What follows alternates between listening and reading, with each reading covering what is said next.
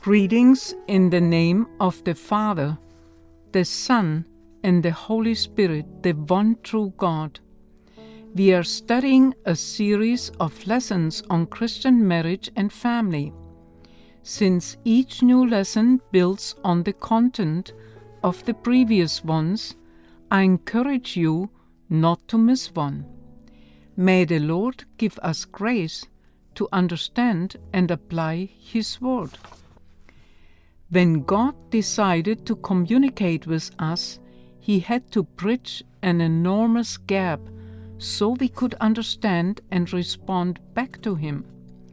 This should motivate us to make an effort to learn about different ways of communication and acquire some skills that help us to become more effective. Number one, communication is a skill that needs to be learned. Communication involves more than words. We must keep in mind that the words people speak are only part of their message. The rest of it is communicated by their posture, gestures, tone of voice, their facial expressions, and even their silence. In order to get the whole of their message, we must not only listen to their words, but also observe and correctly interpret their body language.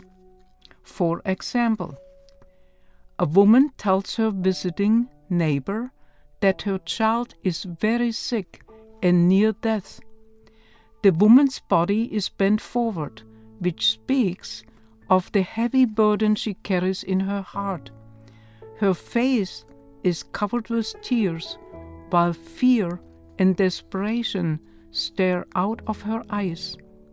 When she speaks, her voice sounds anxious and breaks up. She sits down on the floor beside her sick child and covers her face with her trembling hands and sobs helplessly. Even if this woman doesn't say a word, everyone can understand by looking at her how sorrowful and despaired she is. Another example a 12 year old boy just got his math test back from his teacher. To his surprise, he got an A. He can't wait to show it to his parents, so after school is out, he runs all the way home. When he steps through the door, he holds his head high and his face beams with pride and joy. Mom, Dad, he shouts excitedly. Guess what score I made in my math test? Without looking at his paper, his parents know he made a good mark. They can tell by the joyful expression on his face, the excitement in his voice, and the fact that he reached home early. Learn to interpret the body language of your spouse and others. When we try to read someone's body language, we must keep in mind that besides some universal expressions, such as laughter and weeping, each people group has their own distinctive nonverbal communication.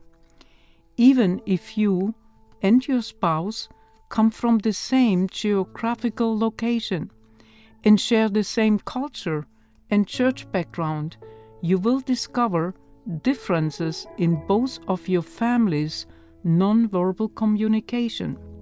It's essential that you learn what these differences are and what they mean.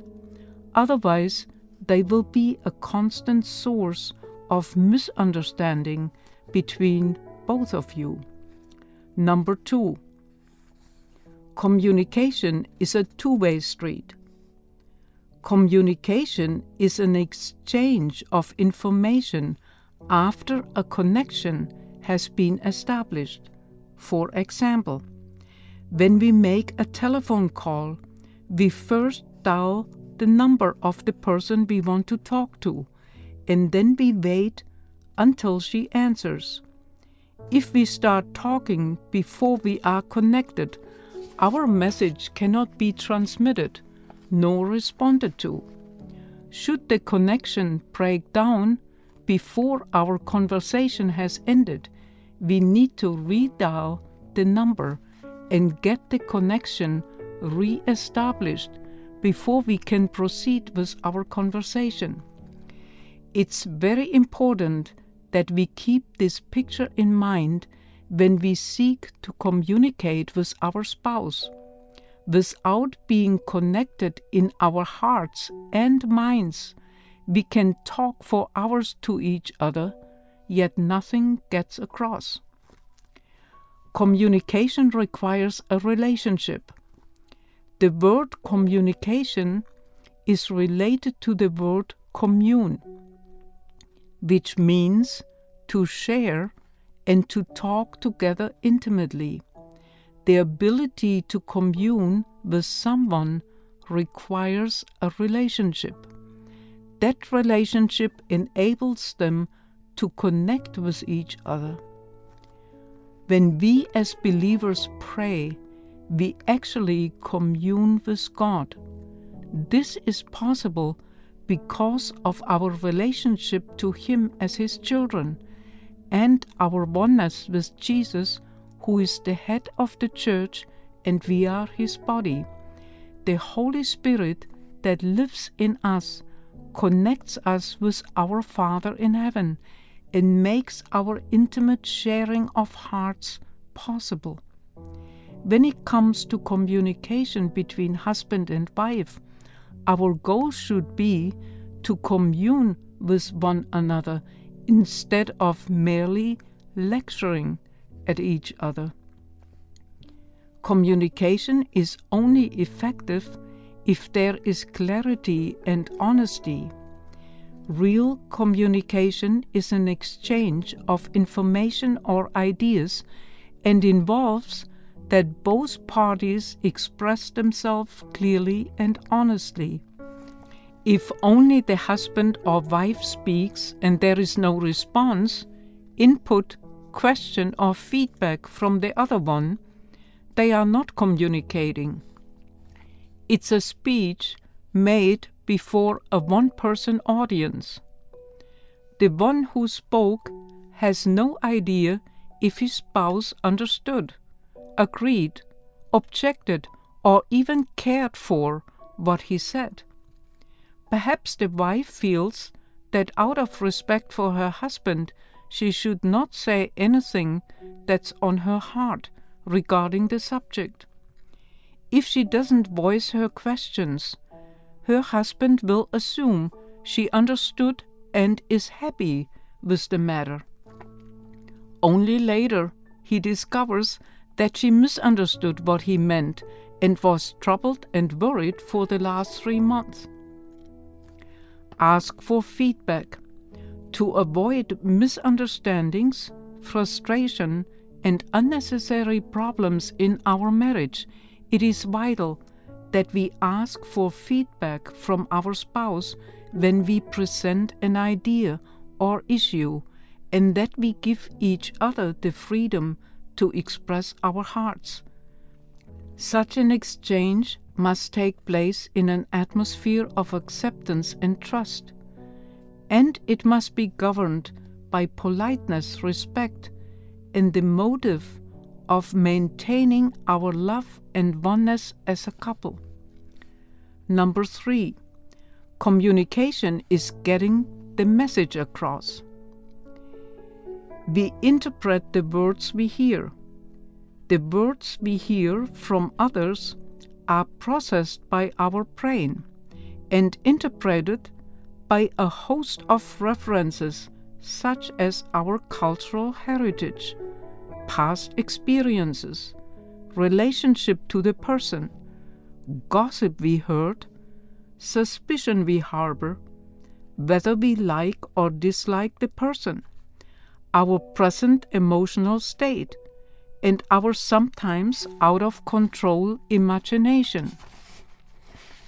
No wonder that we hear things that were never said, and we make wrong conclusions especially if the message lacks enough information. For example, the husband picks up some farm tools to go to the field for work. On the way out, he says to his wife, We can't go to your mother's house. The wife, who was packing her bags for their trip to her family, is stunned by his words and tries to find an explanation. She remembers that during their last visit, her husband didn't appreciate his mother in law's curiosity about their finances. She concludes My husband doesn't like my mother. He doesn't care for my family. That evening, when the husband comes home from work, he finds his wife in tears.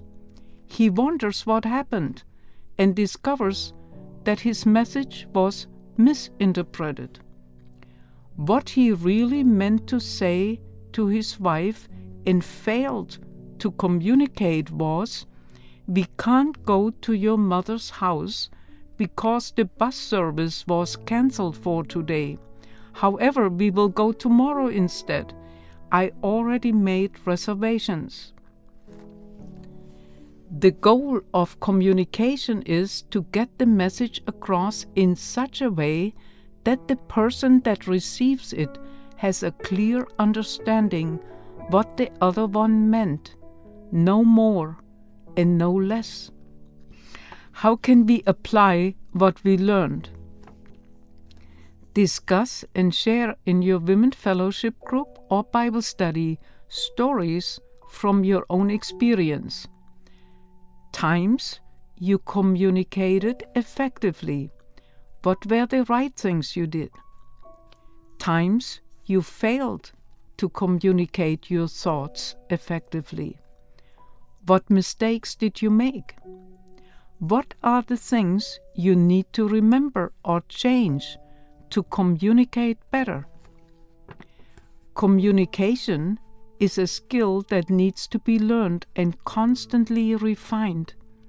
We will greatly benefit in our marriage as well as in all other areas if we can communicate clearly. It will make our lives easier and spare us from many conflicts.